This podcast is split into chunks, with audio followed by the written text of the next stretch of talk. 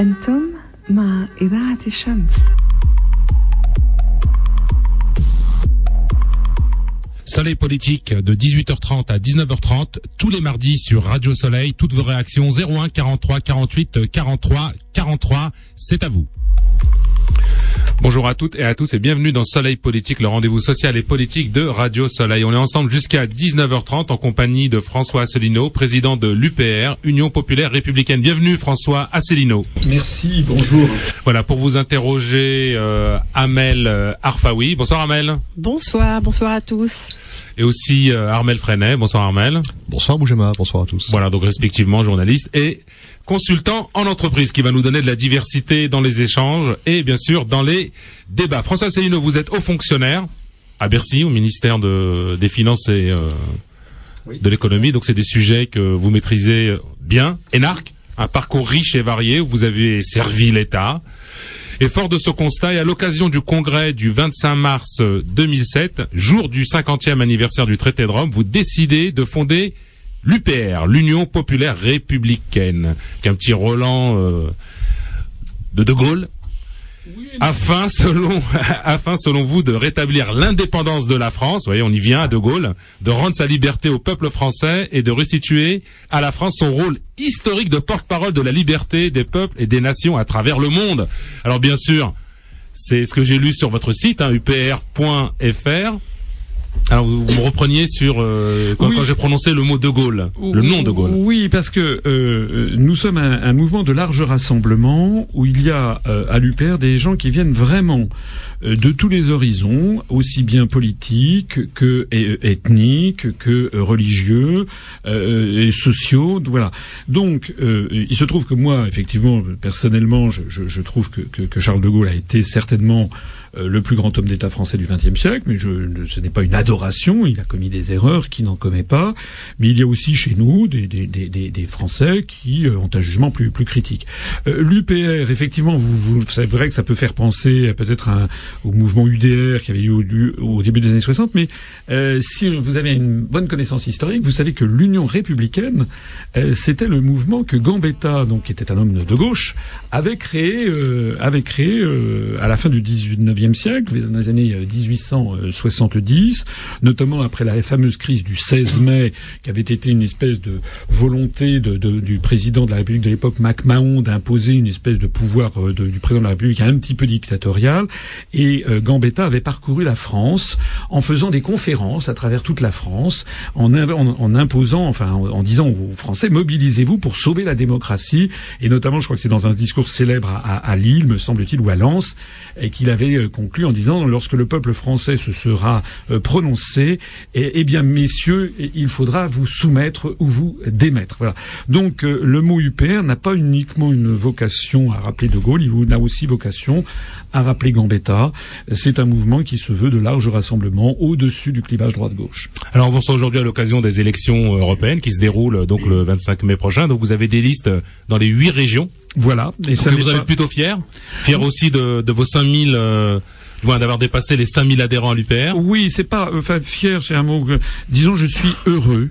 Je suis heureux de voir que la mécanique que j'ai lancée dans un état de dénuement euh, total euh, en, en, en, 2000, euh, en 2007, j'étais absolument tout seul. Il y a eu une quarantaine de personnes qui sont venues au congrès fondateur. On a d'ailleurs encore quelques-uns, cinq ou six personnes euh, qui sont encore adhérents de cette époque et que je n'ai pas oublié. Ils sont dans, restés dans mon cœur, si j'ose dire.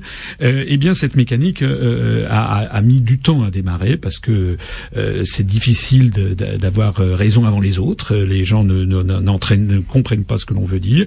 Quand on disait qu'il fallait sortir de l'Union européenne parce que nous étions, à- ça- c'était une dictature qui allait s'installer, les gens ne me croyaient pas en 2007, 2008, 2009.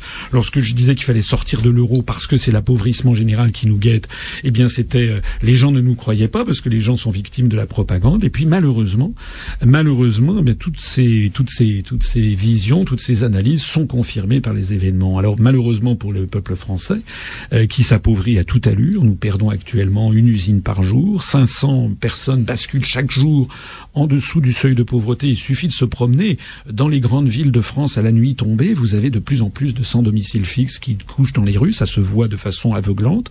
Euh, alors tout ça, c'est très malheureux pour le peuple français. Il y a effectivement une conséquence heureuse pour notre mouvement, c'est qu'il est en croissance verticale.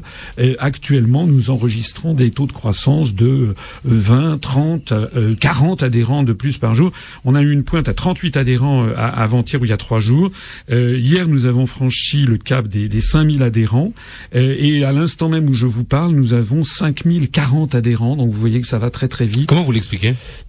Parce que je l'explique parce que c'est maintenant. C'est un véritable désarroi hein, dans, dans, dans, Oui, mais parce que du peuple français, l'engagement politique, l'investissement. Les gens, les gens, les, les, Français ne comprennent pas ce qui se passe, mais ils comprennent que ça va mal ils comprennent que ça va mal et ils comprennent qu'il y a une espèce de vide politique qui est en train de se créer. Il n'y a à peu près personne qui a de la bonne réponse, sauf nous. Alors ça paraît très prétentieux de le dire, mais je le, clame haut et fort, il n'y a nous qui avons la bonne réponse. Euh, actuellement, les élections européennes, si l'on en croit TF1, enfin, ou d'ailleurs ils font pratiquement pas de campagne, mais euh, France 2 ou les, radios de grande diffusion, ne le prenez pas mal, mais je parle de France Inter, je parle de Europe 1, je parle de RTL, je parle de RMC, je parle de France 2, etc. Euh, à les entendre, on aurait le choix qu'entre changer d'Europe ou changer l'Europe aucune des forces politiques en présence qui est présentée dans les médias n'est satisfaite de la situation actuelle. C'est la catastrophe. Bon, on avait Nicolas Dupont-Aignan hier dans Mots croisés sur France 2 qui était là aussi pour représenter le sortir de l'Europe. Mais non, Monsieur Dupont-Aignan n'a jamais proposé de sortir de l'Europe, Madame Le Pen non plus. Ça, ça fait partie de la manipulation la plus extravagante qui ah, soit. ils le disent. Mais non, ils ne le disent pas. Allez regarder ce que dit Monsieur Philippot ou Monsieur Émeric Choprade ou Madame Le Pen ou Monsieur Bonneau, les représentants du Front National. Allez sur leur site. Je l'ai dit et je le redis. D'ailleurs, j'ai toujours, j'ai toujours. Bon, bah, disons que parfois ils se contredisent. Ils, sont plutôt pour la sortie, parfois. Non, il, il, ce sont les autres partis politiques qui disent de ceci. Mais je suis désolé. Je, je, je vous l'ai dit, je le redis. Je paye une caisse de champagne au premier auditeur, même aux dix premiers auditeurs, qui, qui, est capable de me montrer une profession de foi du Front National ou de M. Dupont-Aignan, ou de quelque autre parti politique que ce soit, sauf nous, qui propose aux Français de sortir de l'Union européenne, en particulier par l'article 50. Ça n'est pas vrai. M. Choprade a dit encore il y a quelques jours, nous voulons renégocier les traités européens, proposer un nouvel horizon européen. Alors, puisqu'on en est à parler de ça, je voudrais vous attirer votre attention sur euh, deux choses. Euh, c'est que le discours des souverainistes est un discours spécialement vicieux et manipulatoire qui fait euh, euh, recours à ce que les spécialistes de la manipulation de l'opinion publique appellent la programmation neurolinguistique. Ça paraît un mot un petit peu un petit peu compliqué, mais ça veut dire quoi? Ben, ça veut dire que ils ont des agences de communication qui essayent de tordre le discours et l'affiche pour faire croire aux gens des choses qu'ils ne proposent pas. Par exemple, Madame Le Pen, en ce moment, on voit des affiches non à Bruxelles, oui à l'Europe. Et ça veut dire quoi, non à Bruxelles? C'est interprété par les lecteurs de façon totalement différente. Certains disent ah ben vous voyez qu'elle sort de l'Europe, mais non. Elle ne le propose absolument pas. Il y en a d'autres qui disent non, elle veut simplement s'opposer aux technocrates de Bruxelles. Il y en a d'autres qui disent encore non, l'Europe c'est très très bien, mais justement il faut changer d'Europe, etc. Donc vous voyez que vous n'avez aucune certitude. Le front de gauche fait pareil. Le front de gauche fait, euh, euh, euh comment dire, des affiches en ce moment du style refusons ou sortons de l'Europe des banques. Mais ça ne veut pas dire sortons de l'Union européenne. C'est une formule de français. Allez, sachez, si les, si les auditeurs ne veulent pas se faire avoir une nouvelle fois, il faut qu'ils aillent voir les programmes précisément écrits. Alors, première question d'Amel Arfaoui. Oui, alors vous êtes donc sans ambiguïté, vous sur le sujet, vous dites clairement il faut sortir de l'Europe et sortir de l'OTAN. De l'Union européenne, de l'euro et de l'OTAN. Et de l'euro et de l'OTAN. Donc voilà. Euh, moi j'ai lu quelque part que vous expliquiez que la construction européenne avait été une construction américaine et que il y avait toute une stratégie et tout un programme, un projet européen qui nous nous est pas toujours expliqué. Est-ce que vous pouvez vous en expliquer aujourd'hui? Absolument. Rapidement. Oui, alors rapidement, je dirais que la construction européenne, c'est une destruction américaine plutôt qu'une construction américaine. Euh, dans les années 20 du XXe siècle, les premiers projets de construction européenne ont été lancés euh, par des cartels, euh, donc de grandes entreprises allemandes et anglo-saxonnes. Ces projets ont été repris dans les années 30 par le régime de l'Allemagne hitlérienne, dont on sait de plus en plus, notamment les travaux d'Anthony Sutton, euh, que Adolf Hitler et les nazis étaient financés, notamment par des anglo-saxons et notamment par la famille Bush, Prescott Bush. on sait que le grand concern allemand IG Farben, par exemple, était à la manœuvre derrière ces opérations. À la fin du, de, de, la Seconde Guerre mondiale, euh, les Américains ont euh, rapatrié chez eux euh, un certain nombre de dirigeants, notamment un type qui s'appelait Walter Hallstein, qui a été un juriste éminent, qui a propos, qui a réfléchi à la demande d'Adolf Hitler au projet d'une nouvelle Europe. C'était le projet d'Europe nouvelle des années des années 40. ce type, Walter Hallstein, a été arrêté à Cherbourg en 1944, au mois d'août, au mois de juillet 1944, en, un, un uniforme d'officier de la Wehrmacht. Il a été arrêté par les Américains, qui l'ont envoyé aux États-Unis. Il a été reçu, enfin reçu, il a été mis dans un camp de prisonniers de guerre à Cancomo dans le Missouri, puis ensuite à Fort Getty euh, dans le Rhode Island. Allez voir la notice de ce monsieur si vous ne me croyez pas sur Wikipédia anglais. Et ensuite, fin 45, il est retourné en République fédérale d'Allemagne qui était sous la coupe des Américains. Il a repris un poste de professeur d'université qu'il avait déjà sous l'Allemagne hitlérienne. Et en 1951, ce Walter Hallstein est devenu secrétaire d'État aux affaires étrangères du gouvernement de euh, Konrad Adenauer. Donc c'était une chose déjà assez extraordinaire, c'est que le juriste qui avait été choisi par Adolf Hitler euh, pour préparer ce projet de nouvelle Europe, arrêté en 44 en officier avec un uniforme d'officier de la Wehrmacht, moins de sept ans après, est au gouvernement allemand. Et on lui demande à cette époque de préparer un nouveau projet d'Europe. C'est lui le concepteur de la Commission européenne. Et si vous prenez les photos du traité de Rome de 1957, vous verrez qu'il y a Konrad Adenauer et Walter Hallstein qui signent dans le palais du Quirinal à Rome, qui signent pour l'Allemagne le traité de Rome, dont nous, nous voulons sortir. Monsieur Asselineau, je, vous interromps, pardonnez-moi. En quoi, euh, euh, en quoi le projet européen est-il destructeur pour l'Europe? Au-delà de sa conception brièvement évoquée, pour arriver très vite aujourd'hui, c'est ce qui intéresse à mon avis, et vous le comprendrez nos téléspectateurs, en quoi est-il destructeur de l'Europe et en quoi est-il un lien entre la situation dans laquelle nous sommes, économique, sociale, et cette construction alors, euh, absolument. Euh, c'est une, c'est une construction qui est d'origine étrangère, qui n'est pas une construction française. Donc, ce qui est à la manœuvre derrière, ce sont les États-Unis. Ils, se, ils veulent faire du continent européen un glacis géopolitique, comme disent les géopoliticiens, une espèce de vassaux de, de pays sous domination américaine. Donc nos intérêts ne sont pas du tout respectés. Nos intérêts, nous sommes contraints de suivre les intérêts des États-Unis. Et on le voit, puisque vous parlez de la politique contemporaine, vous ne pouvez pas comprendre ce qui se passe en Ukraine en ce moment si vous n'avez pas ça à l'esprit. Parce que les États-Unis veulent grignoter, grignoter la puissance russe par tous les bouts. L'Ukraine devait entrer dans l'Union européenne et dans l'OTAN. L'Union européenne est la face civile d'une médaille d'asservissement dont la face militaire s'appelle l'OTAN. Et jusqu'au 20 novembre 1859, le Viktor Yanukovych était, paraît-il, un type formidable. Pourquoi? Parce qu'il était payé par l'Union européenne pour faire entrer l'Ukraine dans l'Union européenne et dans l'OTAN. Et puis, il y a eu ce jour-là un accord avec Poutine. Poutine a baissé le gaz russe vendu à l'Ukraine de, de 15%. Yanukovych a dit, bah, finalement, on n'entre plus dans l'Union européenne et dans l'OTAN. Et d'un seul coup, d'un seul, en deux, en, deux minutes, Yanukovych est devenu l'homme, l'homme à abattre. On voit donc bien que là-dedans, c'est plus du tout une politique française. Il s'agit d'une politique de domination. On pourrait dire la même chose sur la Syrie, sur tout ce qui se passe. Mais est-ce qu'on peut s'entendre à 27 non, sur un sujet quel qu'il soit D'abord, on est 28. On est 28, pardon. on est 28. Ça vite. Exactement.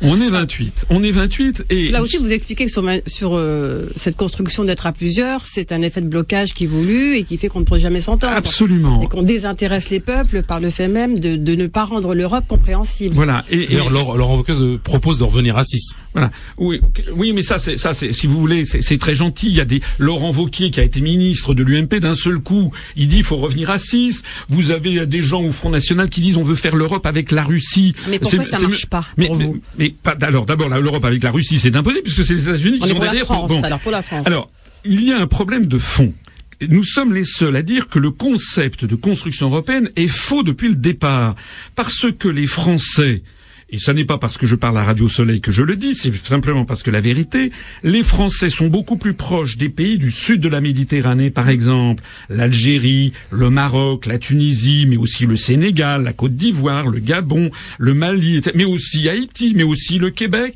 On est beaucoup plus proche de ces peuples-là à tous les égards historique, linguistique, culturel, euh, familial, touristique, euh, euh, éducatif, etc. On est beaucoup beaucoup plus proche que par exemple de la Bulgarie, de la Lettonie, de l'Estonie. Le général de Gaulle, je vais le citer là pour le coup, disait la politique, il faut partir des réalités. Nous n'avons nous n'avons pas de lien avec les pays de l'Europe de, l'Europe du Nord et de l'Europe de l'Est. Je ne dis pas ça pour euh, par mépris ou pour discréditer ces pays. Je dis c'est la vérité. Donc la France, qu'on le veuille ou non, nos intérêts fondamentaux est de développer un pôle de j'allais dire de résistance culturelle fondé justement non seulement sur la francophonie mais aussi sur une autre vision du monde. Ça c'est important. Les Français c'est un peuple qui ne qui ne qui est malheureux en ce moment. Pourquoi?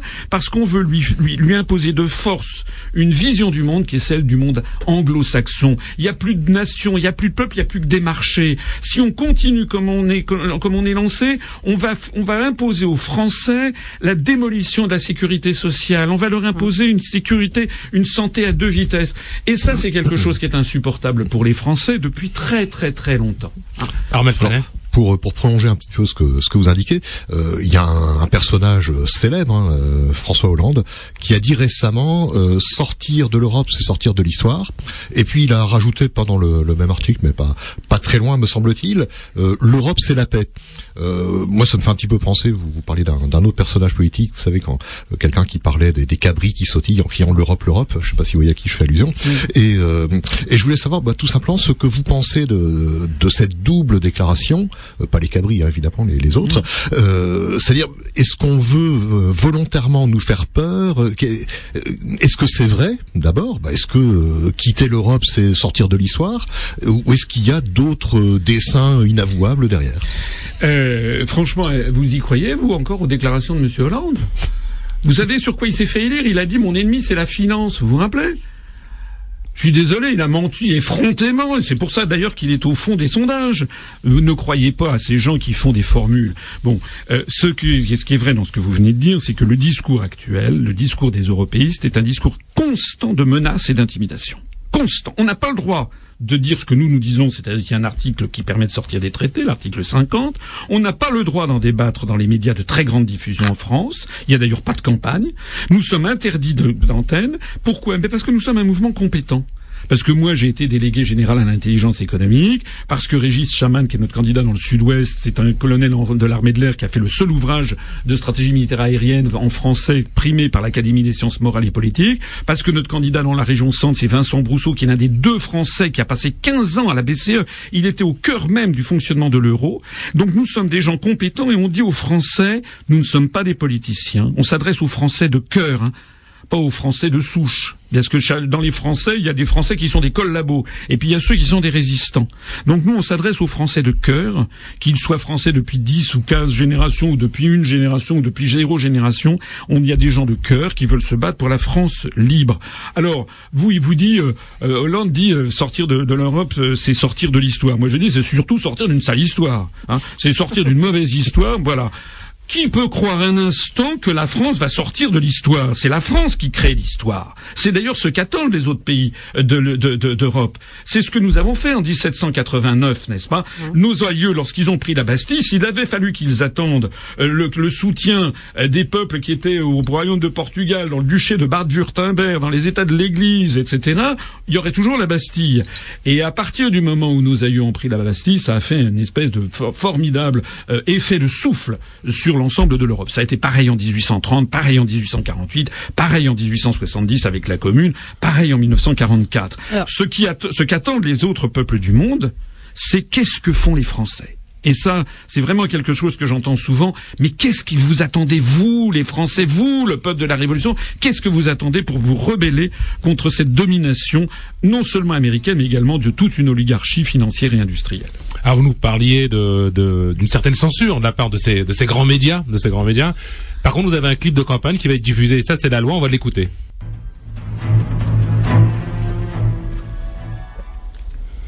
Françaises, Français, l'euro nous entraîne à la ruine.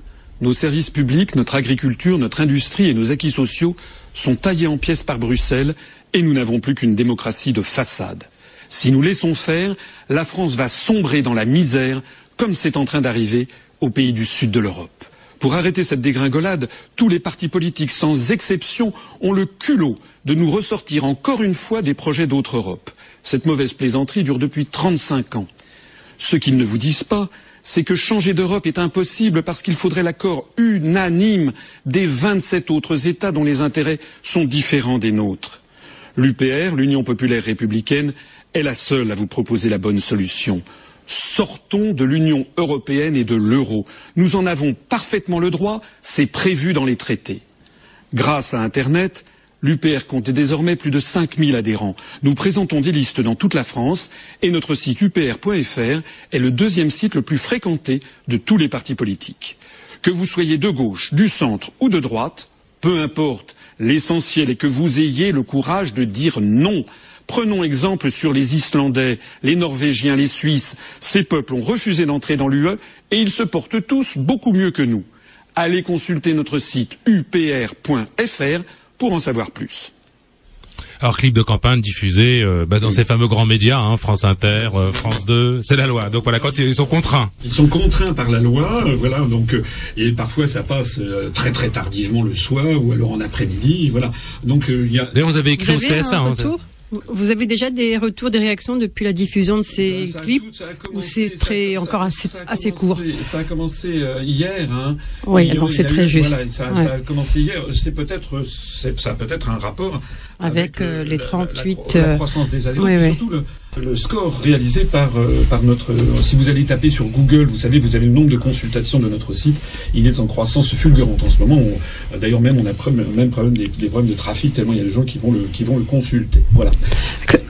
Quand vous parlez des libertés individuelles, publiques, des médias, donc euh, dans votre euh, discours, euh, on comprend qu'on est euh, dans une, euh, je vais dire le mot dictature euh, soft ou pas, on le dirait, je ne sais pas, et que euh, c'est vrai qu'on a le sentiment qu'on est dans un monde de plus en plus écouté, surveillé. Il y a beaucoup d'outils, de technologies, beaucoup d'affaires sortent.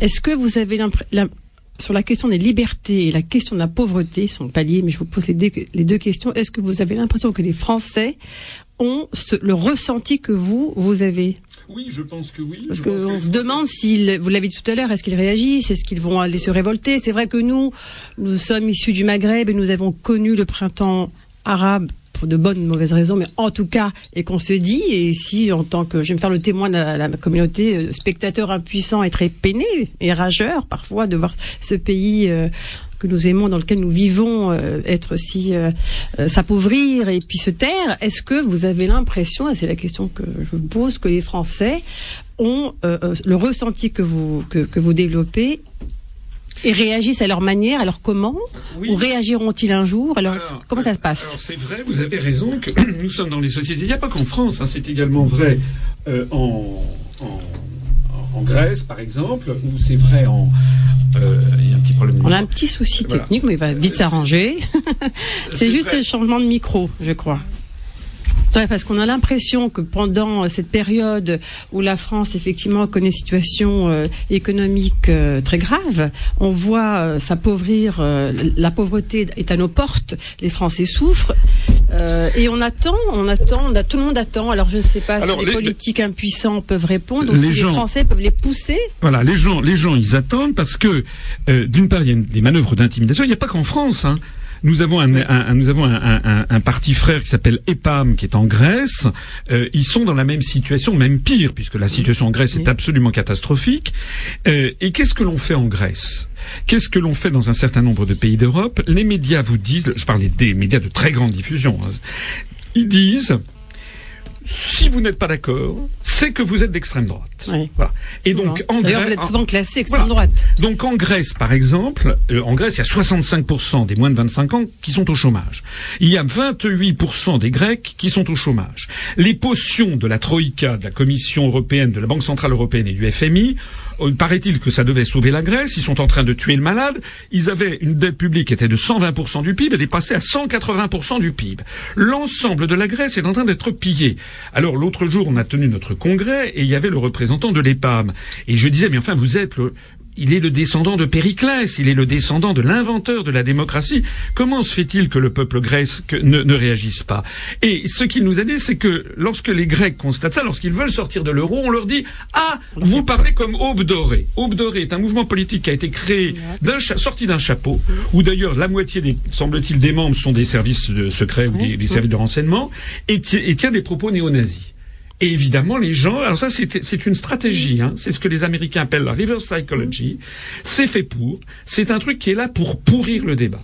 Eh bien, en France, c'est pareil. pareil. En France, c'est pareil. D'ailleurs, vous avez vu tout à l'heure, vous me le règne de la peur Voilà. et du coup on- paralyse voilà, un peu l'action. par et- exemple, à France 2, nous avons été en- on avait, on a été en contact à, à France 2 Oui. avec plusieurs journalistes, notamment pour passer à l'émission Mots croisés, pour le passer à, à un grand débat qui aura lieu le 22, euh, le 22, euh, euh, comment dirais-je, euh, mai, où ils nous ont dit que nous n'y serions pas. On n'est à aucune des, des, des, des- de ces, de ces, de ces, de ces débats, à aucun de ces débats, aucune de ces émissions.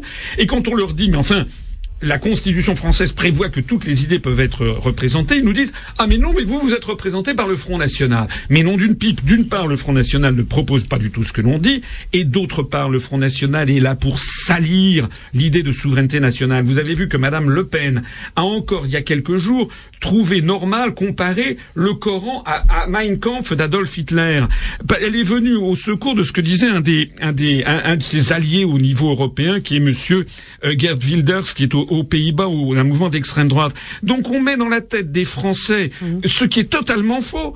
On leur dit si vous êtes pour la souveraineté nationale, c'est que vous êtes d'extrême droite et donc on promeut l'extrême droite. Alors évidemment, 80% des Français sont des gens qui ont la tête sur les épaules, qui se disent on va quand même pas voter pour un parti comme ça. Donc du coup, les gens rentrent dans leur coquille.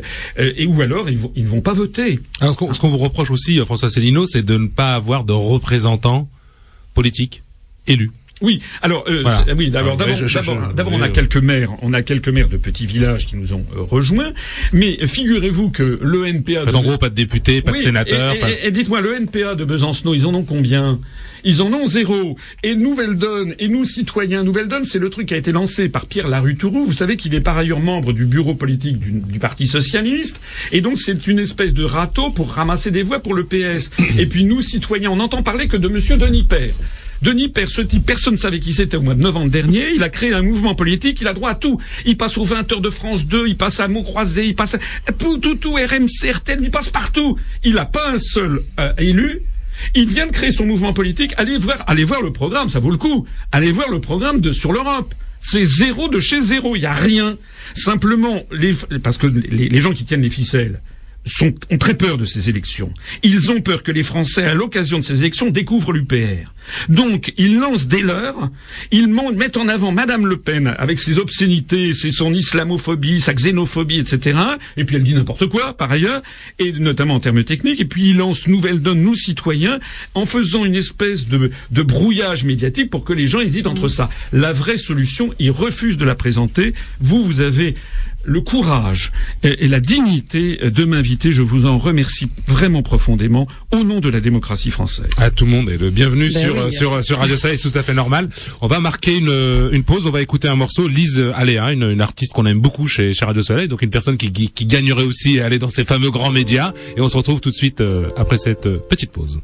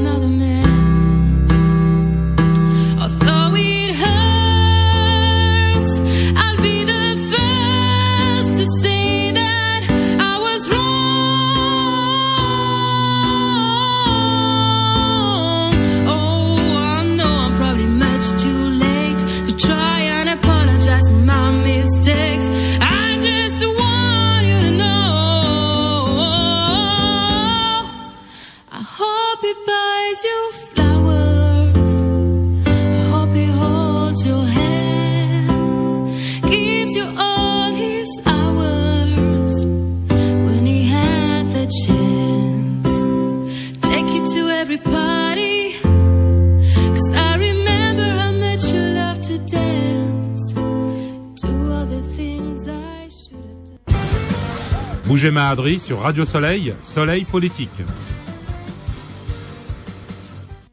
De retour en compagnie de François Célineau, président de l'UPR, Union Populaire Républicaine, et aussi avec euh, Amel Arfaoui et Armel Freinet. Voilà. Donc euh, pour première, dire première mi-temps parce qu'on on parle beaucoup de football en ce moment. Donc en tout cas euh, première première partie euh, très dynamique. Alors, euh, je me, pendant la pause, là, euh, je discutais euh, avec euh, avec vos invités et euh, j'ai remarqué que je n'avais pas répondu à, à, une- à la deuxième phrase de, de François Hollande. L'Europe, c'est la paix. Alors ça, c'est euh, l'un des l'un des l'un des slogans les plus les plus éculés, les plus usités depuis maintenant 50 ans ou 60 ans. L'Europe, c'est la paix. Je rappelle que s'il y a eu la paix en Europe occidentale après 1944-45, c'est d'abord parce que il y a eu un partage de l'Europe entre Staline et Roosevelt dans les conférences de Téhéran, Yalta et Potsdam. Enfin, Potsdam, Roosevelt était mort, c'était Truman. Et euh, les deux super se sont partagés l'Europe. De telle sorte que lorsqu'il y a eu la crise de- Berlin de 1949, lorsqu'il y a eu la deuxième crise de Berlin de 1953, lorsqu'il y a eu l'insurrection hongroise de 1956, il n'y a pas eu la guerre, mais ça n'est pas à cause de ou grâce à l'Europe, elle n'existait pas. Le traité de Rome été signé en 57. Pourquoi il n'y a-t-il pas eu la guerre? C'est parce qu'il y avait de part et d'autre des, des, des, des missiles intercontinentaux qui étaient ce qu'on appelait l'équilibre de la terreur. La planète allait être réduite en cendres par l'équilibre nu- de- nucléaire entre les deux super grands. Et c'est toujours vrai. Donc, s'il y a eu la paix en Europe occidentale, du moins la paix telle qu'on la conçoit d'habitude, c'est grâce à ça. Deuxième chose. Deuxième chose, nous sommes en guerre. C'est François Mitterrand qui l'a dit lui-même, parce que dans les pays très développés, la guerre ne prend pas la forme qu'elle avait, comme on connaissait à l'âge classique, un peu du temps de la guerre de 30 ans par exemple, ou au grand siècle. Maintenant, les guerres, ce sont des guerres économiques. Ce sont des guerres financières, ce sont des guerres virtuelles, ce sont des guerres sur l'information, la désinformation, la manipulation de l'opinion publique. C'est de ça qu'il se gît. Et là, alors là, pour le coup, on est parfaitement en guerre. D'ailleurs, la France est en train de perdre ses usines, tout, tout son, elle est en train de perdre, nous sommes en train de perdre ce qui faisait notre richesse. Vous avez vu que le gouvernement est en train de laisser encore filer tout le patrimoine privé et public français pour des grands fonds de pension, notamment anglo-saxons, qui sont gorgés de monnaie de singe, qui est le dollar. Donc nous avons une absence totale de réflexion au niveau des dirigeants français, qui d'ailleurs ne sont plus des dirigeants français, qui sont en fait des employés de Goldman Sachs et de JP Morgan. Et donc là, nous sommes vraiment en guerre. Et puis un troisième élément à préciser, c'est que nous sommes également en guerre avec les pourtours de la construction européenne. C'est-à-dire que cette construction nous place sous l'autorité de l'OTAN, c'est l'article 42 du traité de l'Union européenne, dont l'acronyme est le TU, TUE, ça porte bien son nom. L'article 42 du TU nous place sous la tutelle de l'OTAN. À ce titre, et avec nos partenaires européens, nous, je ne sais pas si vous avez remarqué le nombre de conflits dans lesquels on est. On est, alors on n'est pas en, Irak parce que Dominique de Villepin et, et Chirac en 2003 n'avaient refusé, mais on a été, on a encore des conseillers en Afghanistan. On a été mêlé à l'affaire du Sud-Soudan qui est en train de tourner en anarchie. On a été aux premières lignes sur l'affaire libyenne. On est en train, on a transformé ce pays en une espèce de foyer de purulence qui a d'abord débordé sur le Mali où nous sommes également. On est en Centrafrique. On est ensuite en Syrie et nous voici maintenant en Ukraine et entraînés.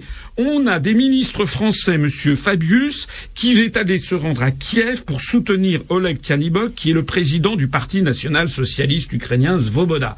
On a le ministre français de la Défense, Monsieur Le Drian, qui est allé en Estonie pour rencontrer le ministre estonien de la Défense, Monsieur Rensalou, qui donne les Waffen SS nazis en modèle à la jeunesse est- estonienne. Et on est allé prépositionner en Estonie des avions de combat français pour une éventuelle intervention contre la Russie. Mais où allons-nous?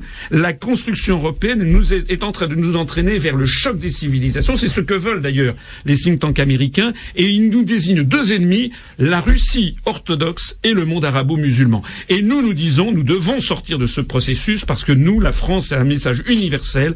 Et la France, dans les grands moments de son histoire, a toujours été en excellents termes dans les grands moments, d'une part avec la Russie orthodoxe, d'autre part avec le monde musulman. Armel ou Alors Armel une, une, une question euh, pour revenir un petit peu au, au côté élection européenne, euh, et ça, ça va sans doute en prolongement de, de ce que vous indiquez là. Euh, c'est vrai que vous présentez des, des listes partout en France. Vous êtes l'un des rares partis, d'ailleurs, vous, vous nous le disiez, à, à pouvoir le faire. Et une question toute bête. euh, bah, je vous souhaite d'avoir évidemment beaucoup d'élus, mais quels seront vos moyens d'action? C'est-à-dire comment vous allez agir? Est-ce qu'il y aura des alliances? Est-ce que comment vous allez faire tout, tout bêtement? Ben, écoutez, euh, à chaque jour suffit sa peine. On verra. Euh, pour avoir un élu en Île-de-France, il faut avoir 6% des suffrages. Euh, ça n'est pas impossible. Si je passais euh, sur France 2, euh, sur France 3, sur TF1, au rythme auquel ces, ces- ces- ces- télévisions euh, présentent Monsieur Denis Père, je ne parle même pas de Madame Le Pen qui est qui passe de façon obscène, de- de- de- parce que le système promeut le Front National constamment. Là, je suis certain que nous aurions plusieurs députés. Malheureusement, le problème avec nous, c'est que les Français ne nous connaissent pas. Ce n'est pas qu'ils ne nous Vous avez écrit d'ailleurs, vous avez écrit au CSA. On a écrit au CSA, on attend Le CSA vous a répondu. Maintenant, ça fait 18 jours. hein. Donc maintenant, 60%, 65% du temps euh, s'est écoulé avant la fin de la campagne. On attend toujours la réponse. Et comment Donc, justement, pardonnez-moi, comment comptez-vous vous faire connaître, sachant que vous avez une marge de manœuvre, si on l'a bien compris, assez réduite du fait de de cette euh, comment dire de cette euh, de, de- de ce système, j'allais dire, dans lequel vous êtes un peu ostracisé, on Oui. le comprend bien, un peu écarté. Oui. Comment, euh, quelle est votre marge de manœuvre pour vous faire écoutez, pour euh, exister, pour faire passer vos idées Euh, moi, ce que je vois, c'est que euh, de plus en plus, les médias de très grande diffusion sont discrédités, et donc on est en train d'assister progressivement à un transfert. Les Français vont regarder les sites alternatifs sur Internet, vont sur notre site upr.fr, dont je rappelle effectivement que selon les jours, maintenant nous sommes le premier ou le deuxième site le plus consulté de tous les partis politiques français. C'est un tour de force puisque nous ça- ne nous sommes développés que par le bouche à oreille et par les réseaux sociaux. Et donc ça, c'est quelque, c'est une force. Euh, Est-ce qu'on arrivera à avoir 6% par exemple en, en Île-de-France ou dans le Sud-Est ou dans le Sud-Ouest pour avoir un député? Tout le problème est là, Euh, sachant quand même que s'il y a une très forte abstention, euh, certains parlent de deux tiers, ça ne veut plus dire que 2% des inscrits. Donc si j'ai un appel à faire passer, si vous considérez que ce que nous disons est vraiment important, que c'est un vrai, une véritable, un véritable bouleversement de la scène politique française auquel nous sommes en train de procéder, votez pour vous, pour nous, mobilisez vous pour pour pour, pour les listes euh, UPR, puisque si nous avons des élus, je peux vous dire qu'on essaiera de, on en entendra parler. Justement, alors euh, contre l'Europe, euh, l'OTAN, l'euro, on a compris les raisons. Et pour quel projet? Alors, Que proposez-vous? Alors, nous avons euh, nous avons présenté un, un programme le 3 décembre 2011 euh, qui est toujours d'actualité. Nous nous avons une particularité, c'est que quand on dit quelque chose, on s'y tient et on laisse ça en ligne. Vous pouvez aller voir par exemple notre charte fondatrice, elle est en ligne depuis sept ans. Euh, Il n'y a pas une virgule à changer. hein. Euh, notre programme, je l'ai présenté le 3 décembre 2011. Il y a il y a, y a un chiffre à changer, il y a un chiffre à changer sur la réévaluation du. SMIC, mais euh, ça c'est une, c'est, à cause de l'inflation, mais sinon tout le programme est là. Notre programme, retrouver sa souveraineté Oui, notre Est-ce que programme Par rapport à la, la dette, que dites-vous Par rapport à Notre programme s'inspire. Notre programme s'inspire du programme du Conseil national de la résistance de 1944, mais évidemment remis au goût du jour. Ça veut dire que nous avons toute une série de programmes. Par exemple, les services publics. Nous proposons la renationalisation ou l'interdiction de privatiser des grands services publics auxquels sont attachés les Français. EDF, GDF, la SNCF, euh, les banques qui bénéficient de subventions publiques, les réseaux d'adduction d'eau, les réseaux autoroutiers, euh, également euh, TD TDF et TF1, puisque Ça va coûter très cher de renationaliser tout ça. non, parce que la plupart sont encore nationales, par exemple EDF. C'est pas le cas des autoroutes. Non, mais euh, vous savez, on a vendu ça pour une 30 milliards d'euros euh, par c'est Monsieur de Villepin, et entre-temps, on s'est endetté de 600 milliards d'euros. Ça, c'est Monsieur Monsieur Sarkozy qui a, qui a accepté l'endettement de 600 milliards d'euros. Donc nous, nous voulons reprendre notre patrimoine national. Il y a 50 façons différentes d'ailleurs de nationaliser. On peut nationaliser soit un rachat du capital à 100%, soit un rachat du capital à 51%, soit également de façon souveraine faire ce qu'on appelle la, golden share, la- l'action dorée, qui une action et puis on s'attribue le pouvoir. Ça existait. Alors évidemment, pour les libéraux, c'est un scandale absolu. Mais, mais nous, nous ne sommes pas des ultra-libéraux. Vous l'avez compris. Nous, nous voulons rétablir ce qu'a toujours été la France, c'est-à-dire un, pays qui se défie de tous les extrêmes. Les Français ne sont pas des extrémistes, ni capitalistes à l'extrême, ni communistes à l'extrême. Nous, notre génie national, c'est un génie d'économie mixte, et ça remonte à loin, puisque euh, déjà sous euh, Colbert et Louis XIV, avant c'était Jacques Coeur et, et- et Charles Sepp, les Français euh, aiment avoir un État régulateur qui assure la justice sociale entre les Français. On est comme ça, et ben on a le droit d'être comme ça. C'est comme c'est ça qui fait que la France est un pays un pays doux, un pays agréable à vivre. C'est un pays où il n'y a pas cette violence latente que l'on va trouver, par exemple, aux États-Unis d'Amérique. Nous, nous voulons redonner à la France son vrai visage. C'est un pays où les gens, bien entendu, il y a la liberté euh, économique, la liberté d'entreprendre, mais on ne va pas jusqu'à. Vous avez vu ce qui se passe en ce moment? En ce moment, on est en train de privatiser les routes nationales en France. C'est-à-dire que vous voulez aller de Toulouse à Bordeaux. Avant, il y avait l'autoroute payante et la route nationale. Maintenant, il va falloir payer des péages. On revient au Moyen Âge. On revient maintenant, c'est plus le comte de Provence ou le comte de Toulouse ou le duc euh, ou le duc de Bourgogne. Maintenant, ça va être Goldman Sachs, JP Morgan. On est en train de vendre ça à, à- comme ça aux enchères. Et pourquoi donc? Pourquoi donc? Est-ce que le patrimoine public des Français est en train d'être vendu aux enchères? À cause notamment de ces questions de dette dont vous parliez, euh, Madame, et sur lesquelles nous proposons aux Français un vrai, une véritable remise à plat. D'où vient la dette? Quelle est son origine? Comment la traiter? Parce que ça suffit aussi avec ces histoires de dette. Voilà.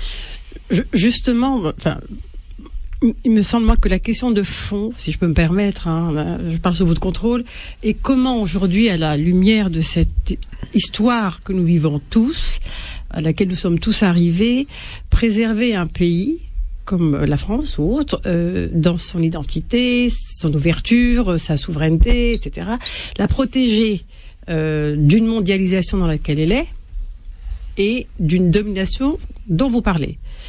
Alors, comment faire pour... vous comprenez ma question Oui, je comprends.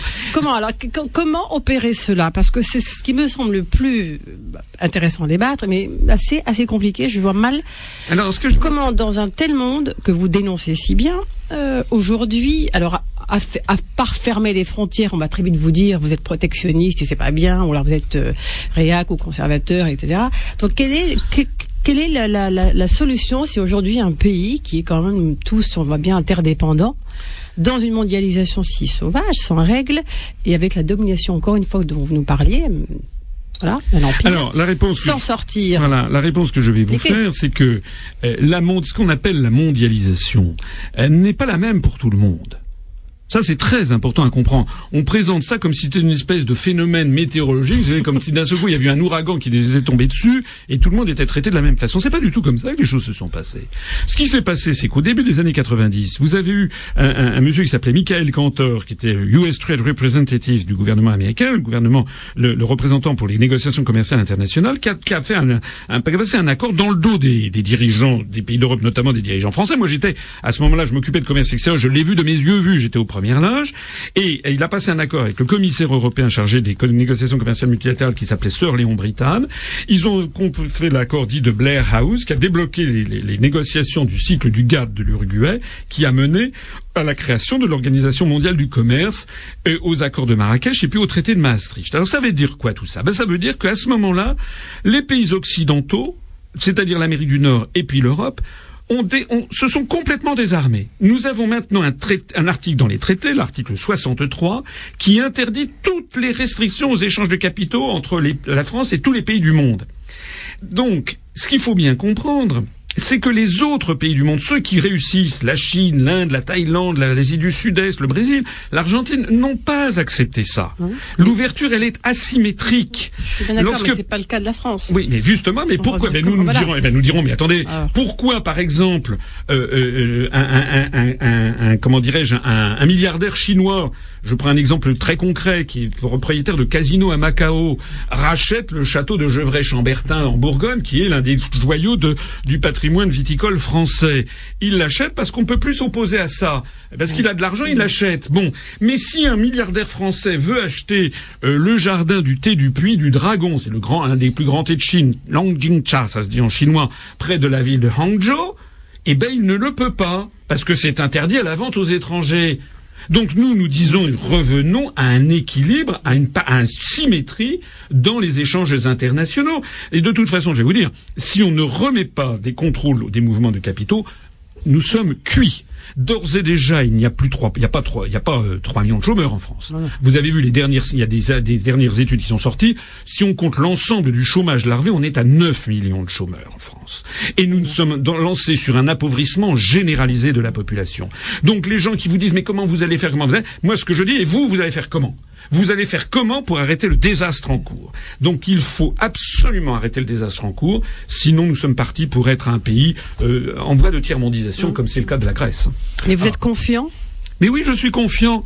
Non, Et pas par rapport à vos convictions que, que- que vous portez. Donc ça, euh, on voit bien que vous, vous, vous- vous êtes habité par vos convictions et que l'heure euh, oblige. Mais- Mais, par rapport à ce que vous ressentez dans le pays et par rapport Il faut que les euh, à Français... cette apathie, pardonnez-moi, que nous- on a l'impression, on a l'impression qu'ils sont accablés, À propos- à fatigués, propos- soucieux et, et- À propos d'apathie, à propos à propos euh, d'apathie, Jean-Michel Apathy l'espoir euh, refuse Ouais. absolument de nous inviter sur RTL. Bon, Euh, Ça m'étonne donc euh, voilà. Donc euh, euh, le problème. c'est c'est plutôt un bon critère pour vous, ça. Donc, euh, nous sommes. Écoutez, l'Union, l'Union européenne alors, est, est entrée dans une phase de nécrose dans, dans l'ensemble. Des, je, je voyais un sondage. Là, il paraît qu'en Pologne, il y a un parti euh, résolument anti-européen qui a de bonnes chances d'avoir des députés. Le- il y a un phénomène de nécrose qui n'est pas sans rappeler celui de la nécrose de l'Union soviétique. Et qu'est-ce qui s'est passé à la fin de l'Union soviétique? Ben, Les peuples étaient apathiques justement parce qu'ils étaient tellement sous une propagande dé- de chape. déluge, Ouais. une chape de Chape plomb qu'ils ne voyaient pas l'avenir. Qu'est-ce qu'a fait Vladimir Poutine, euh, qui a commis des erreurs, qui n'est un- pas, c'est pas forcément un, un- un modèle dans tous les domaines, mais c'est quand même là, un pour homme. lui, c'est un, c'est, c'est pour vous, euh, c'est un peu ce qu'il a pas, un, un- pas un opposant, mais quelqu'un qui, qui met encore un peu de coup d'arrêt Oui, à et- cette, euh, Écoutez, tous les euh, redressements, à tout- cette tout- domination. tous les redressements nationaux de l'histoire, que ce soit en Russie, mais que ce soit ailleurs, dans beaucoup d'autres pays du monde, ont toujours été fondés lorsqu'on redonne au peuple Croyance et confiance dans son propre avenir. On ne peut pas diriger durablement un peuple si les décisions qui sont prises ne vont à l'encontre de ce qu'il pense profondément. Actuellement, les décisions qui sont prises par les dirigeants français sont des décisions qui sont en fait dictées par les États-Unis d'Amérique et une petite oligarchie financière et bancaire. Nous, nous disons, les dirigeants français sont payés par les Français. C'est nous qui payons les, palais nationaux, c'est nous qui payons les salaires, c'est nous qui payons les frais de déplacement, c'est nous qui payons les secrétariats, les forces de l'ordre. Donc les dirigeants français doivent être les employés du peuple français, ils ne doivent pas être les employés de Goldman Sachs, de JP Morgan, de Monsanto, de BASF, de la Société Générale et autres. Donc c'est une véritable reprise du pouvoir que nous devons faire. Eh bien je peux vous assurer, et toute l'histoire du monde me va dans mon sens, et l'histoire de France aussi, que lorsque les Français auront repris le pouvoir, ils vont se réveiller. Et lorsqu'on devient l'auteur de sa destinée, quand on reprend les, les rênes, à ce moment-là, les Français sont un des peuples les plus capables de, de, de, de- de redressement national, le système D. Même, même Jules César dans la guerre des Gaules, il y a 2000 ans, notait que les Gaulois étaient indisciplinés, ils étaient un peu bordéliques, ils étaient si.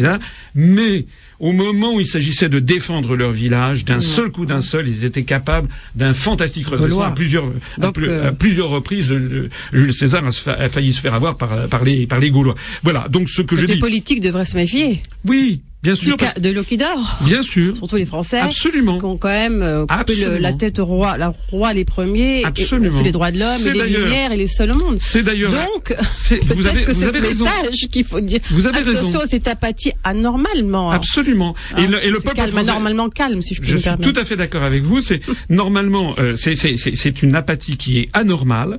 Je suis mille fois d'accord avec ce que vous avez dit. Méfions-nous de l'Okida. Moi, ce que je crains, c'est que s'il n'y a pas de solution politique Oui. sereine et conf... nous, nous sommes un Il mouvement faut passer par le, conforme dialogue et le politique. C'est pour ça que je vous dis quelle est la, la, la- Mais c'est ça que nous proposons comme solution. solution. Si on ne propose Les pas, solutions. si on interdit aux Français de connaître l'UPR, ça va se terminer très très mal. Ça va se terminer. Je ne faut pas exclure des guerres civiles. Hein. À horizon de deux ans, cinq ans, dix ans, les gens, les Français vont, vont découvrir un appauvrissement de plus en plus marqué. Donc nous, nous disons, nous sommes un mouvement serein. Nous sommes un mouvement de gens compétents, de gens très républicains, des gens chez nous qui viennent de tous les horizons. Nous jamais nous, nous- voilà, jamais nous nous ne désignons à la vindicte telle ou telle catégorie sociale, telle ou telle catégorie ethnique. Nous sommes un mouvement de rassemblement conforme aux idéaux républicains. Nous sommes, je le pense vraiment, la vraie solution sereine, y compris avec nos partenaires. Quand j'entends des gens comme Monsieur, euh, comment dirais-je, Mélenchon qui dit on va désobéir au traité, on va imposer, mais moi je ne suis pas d'accord. Je ne veux pas, hein, je respecte la souveraineté des autres. Moi, je respecte la souveraineté des Allemands, des Néerlandais. S'ils veulent faire autrement que nous, mais ils en ont le droit. Simplement, nous, nous allons que reprendre l'Islande la est le modèle? Ah, l'Islande, c'est encore un. Mais l'Islande est en tout cas un, un peu un modèle de démocratie. Ouais. Ça l'a été en tout cas. Ça l'a été au cours des, des- des mois et des années récentes. Euh, c'est un modèle. En tout cas, c'est un peuple qui n'est pas dans l'Union européenne et qui se porte finalement mieux que nous, tout comme les Norvégiens et les, et les Suisses. Alors le temps passe, le temps passe. Alors Armel, dernière question. Oui, ben ça, ça va là aussi dans, dans la suite de ce que vous indiquez. Euh, donc la, la solution, c'est si on veut rester sur des aspects négociés, on s'aperçoit que ça, euh, ça prend un sacré bout de temps quand même, parce que euh, cette situation, celle que l'on vit à l'heure actuelle, on nous parle par exemple d'une crise. Ça fait 40 ans qu'on est en crise. Est-ce qu'on est toujours sur une crise au bout de 40 ans? Il y a peut-être des petits changements, il y a peut-être des mots à changer. Euh, et là, d'après ce que vous indiquiez, on est plutôt, bah, soit, euh, ou alors j'ai peut-être mal compris, on est soit sur un côté euh, pré-révolutionnaire, faut dire les mots tels qu'ils sont, ou alors en attente d'un homme ou d'une femme providentielle. C'est vrai que souvent la France a été sauvée euh, euh, par des personnages providentiels, sans, sans remonter ou, ou sans parler de, euh, de De Gaulle, mais il y en a eu d'autres. Il y a eu des, des Antoine Pinet, il y a eu des euh, euh, avant, bon, ça a été sa fête il y a peu de temps, Jeanne d'Arc. Euh, je sais pas, vous, vous en pensez quoi? Parce que là, on est quand même sur des aspects violents, Oui, ce, faute de ce- pouvoir voilà, faire. ce- euh, ce que je pense, c'est qu'il est, euh, c'est un problème. euh, ce que font les les les les, les- les journalistes. J'ai pas d'ailleurs envie de taper sur les journalistes parce que je connais pas mal de journalistes qui, euh, euh, dans le secret euh, comme ça, me disent à quel point ils souffrent eux-mêmes d'avoir une chape de plomb. Mais si les détenteurs des, médi- des grands médias français interdisent aux Français de connaître l'UPR, il va se poser à terme un vrai risque de guerre civile en France, en tout cas de paix civile.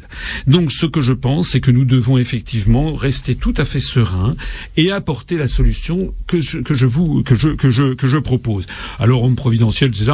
Nous on n'est pas dans ce dans ce schéma-là. Nous on propose un schéma qui s'inspire du CNR et qui était un mouvement provisoire. Nous ne disons pas qu'il n'y a pas de droite et de gauche. Il y a une droite, il y a une gauche. Sauf qu'en ce moment, ça n'a plus de sens puisque en réalité toutes nos décisions sont prises ailleurs. Nous disons aux Français débattons sereinement, reprenons, euh, ressortons de l'Union européenne. C'est pas, c'est pas, c'est pas une obscénité. D'ailleurs, une fois qu'on sera sorti de l'Union européenne, on sera toujours frontalier de l'Allemagne, de l'Espagne, de l'Italie. On va pas devenir la Corée du Nord.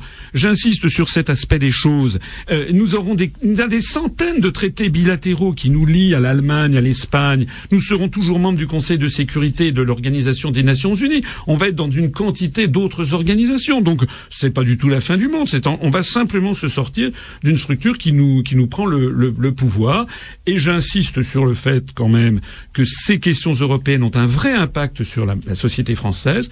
J'aurai l'occasion d'en parler euh, demain, notamment euh, dans une euh, un grand colloque qui a lieu à la Courneuve, euh, organisé par Banlieue Plus, où je vais il y a un débat avec d'autres représentants d'autres partis. On va débattre des problèmes des banlieues, des problèmes spécifiques des banlieues, mais qui sont pas si spécifiques que ça, parce qu'en définitive, le problème des banlieues n'est que l'exacerbation de ce que l'on trouve dans toute la France, c'est-à-dire l'appauvrissement général. Et moi, je vais dire à- aux gens que, aux, aux- jeunes ou aux moins jeunes qui vont venir m'écouter, je vais leur dire attention.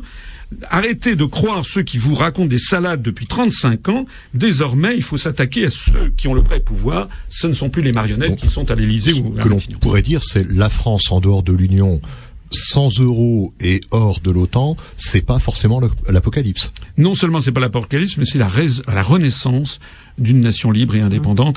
Vous verrez ce qui se, ça sera ce qui va se passer, et vous verrez que les Français, d'un seul coup, d'un seul, retrouveront, c'est ce qui s'est passé en 44, 45, une formidable énergie. D'un seul coup, les gens vont redécouvrir qu'ils sont un peuple libre et qu'ils ont donc tout l'avenir devant eux pour être l'acteur de leur destinée.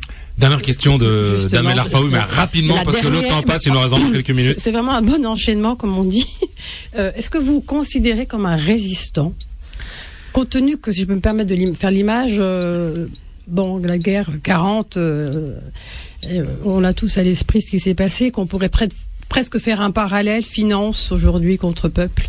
Oui, euh, alors évidemment, euh, les, vous savez, il faut toujours se méfier des, des non, comparaisons. Mais sans glorification, Voilà, c'est voilà. pas du tout mon Il intention, faut, je vous euh, rassure. la, mais... la- la situation est, est- est- différente. Elle- sous certains côtés, Non, mais par le est- simple fait de pouvoir s'exprimer, Voilà. d'être ostracisé, de pas tenir un certain discours, de pas être invité, Oui. d'être face à des tas de forces au-delà des problématiques euh, économiques. Sous certains côtés, la situation est moins dramatique. Il n'y a pas des camps de concentration, du moins pas encore. N'êtes pas Euh, menacé. Euh, pour l'instant, euh, oh, oui, on a eu des, on a eu des menaces sur certaines manifestations, euh, voilà. Euh, mais euh, donc, n'exagérons quand même pas tout, tout- pas, pas la, la situation. Mais c'est ce- cependant, euh, sous un autre angle, ce que vous dites est exact, puisque euh, nous avons affaire, vous savez ce que disait euh, à- à- sous la, sous, sous- sous la, sous- pendant la, la résistance, c'était, je crois, Pierre Dac, hein, Radio Paris ment, Radio Paris ment, Radio Paris est allemand. Eh bien, euh, c'est quelque chose qu'on pourrait dire d'un certain nombre de médias de, de très grande diffusion en France. Il est proprement inadmissible qu'en France, la campagne pour les élections européennes n'a pas lieu. On ne fait débattre que des gens qui sont euh, au aux manettes depuis 35 ans et qui, ne, qui, vous, qui promettent aux gens des promesses d'autres Europes qu'ils ne pourront pas tenir puisqu'il faudrait l'accord unanime des 27 autres États qu'ils n'auront jamais. Et pendant ce temps-là, on interdit de parole un mouvement comme le nôtre qui explique qu'on peut très bien sortir de l'Union européenne. Notez bien d'ailleurs que ce débat, par exemple, a lieu au Royaume-Uni ou dans les pays scandinaves. Donc, de ce point de vue-là, nous, nous sommes une anomalie. Euh, euh, c'est l'anomalie de la France et des pays d'Europe du Sud qui sont pays, des pays de, de dogme. Nous allons faire voler tout ça en éclats. Faites-moi confiance. Et si à ces élections nous ne parvenons pas à faire tout à fait le score que nous souhaitions, ça sera pour la prochaine. Alors, en conclusion, dernière question. Vous êtes candidat aux élections européennes. On l'a bien compris. Vous êtes très critique à l'endroit de l'Europe. N'est-ce pas paradoxal euh, de briguer un mandat de, de député européen? Non, pas du tout. C'est pas paradoxal. D'abord parce que ça nous permet d'acquérir une formidable notoriété, puisque c'est au moment de, des élections européennes que les Français s'intéressent à l'Europe. Puisque au moment des autres élections, ils ne s'intéressent pas à l'Europe. Quand sur les, les municipales, sur les cantonales, ou même, même l'autorité, mais en même, en même Voilà. temps, vous voulez intégrer, être un candidat légitime. oui, pour aller, eh bien, pour aller dire euh, aux Voilà, vous voulez détruire l'Europe de l'intérieur Oui, mais c'est, écoutez, c'est bien ce que font, c'est bien ce que font l'UMP, le PS, ELV. Ils se présentent aux élections nationales pour ensuite démolir la France. Quel est le projet actuel du gouvernement français avec l'Europe des régions? L'objectif, c'est progressivement de démanteler la France. Madame Emmanuelle Cos, qui est à la tête de ELV, elle a au moins eu le mérite de la franchise. Elle a dit oui, c'est l'objectif. S'il n'y a plus de République française, ce parti d'ailleurs devrait être interdit ipso facto puisque c'est contraire à l'article 4 de la Constitution. Donc nous avons des dirigeants ELV explicitement, l'UMP et le Parti socialiste, le MoDem implicitement, qui font campagne pour les élections nationales en France, avec comme objectif, au bout du compte, de démanteler la France, d'en faire une région d'une- des, des- des États-Unis d'Europe, placée sous la tutelle des États-Unis, et d'ailleurs en train d'accepter, on n'en a pas parlé malheureusement, le grand marché transatlantique, euh, qui est actuellement en cours de préparation, qui nous mettra alors définitivement pieds et poings liés aux ordres de Washington et d'une oligarchie financière. Donc eux, ils, ils- ils font des campagnes nationales pour, pour démolir la France de l'intérieur. Ben nous, on va faire une campagne européenne pour démolir l'Europe de l'intérieur. Eh ben, ce sera le mot de la fin. Merci euh, François Asselineau, je rappelle président de l'UPR. Bien sûr, on peut retrouver toutes les informations concernant votre mouvement politique sur upr.fr. Et puis, vous, pour ceux qui veulent vous voir en vrai, demain, donc colloque, on l'a compris, à la Courneuve, en Seine-Saint-Denis, organisé par euh, Banlieue plus. Banlieue Plus. Donc, je pense plus d'informations sur le site upr.fr. Là, je crois que c'est 119 euh, avenue Paul Vaillant Couturier, me semble-t-il. Donc, enfin, vous trouverez ceci sur notre site upr.fr ou sur notre page Facebook, qui d'ailleurs a un taux de croissance exponentiel, elle aussi. Merci euh, Amel Arfaoui, merci euh, Armel euh, Freinet pour euh, pour vos questions, merci Saléha pour la mise en onde, merci euh, Karim qui euh, nous a aidé à préparer cette émission. Un bonjour à, à Mimoun, donc adhérent euh, de Clichy qui euh, Un adhérent exceptionnel, voilà, qui, a pris- qui a- qui me connaît, donc j'en profite pour le pour le saluer. Ouais, c'est le début de la de, de la La célébrité. voilà. Et puis bien sûr, on vous laisse en compagnie du journal et surtout rediffusion ce soir euh, dès 23h. Et en ce qui nous concerne, euh, on se retrouve euh, même heure, même lieu la semaine prochaine. Bye bye.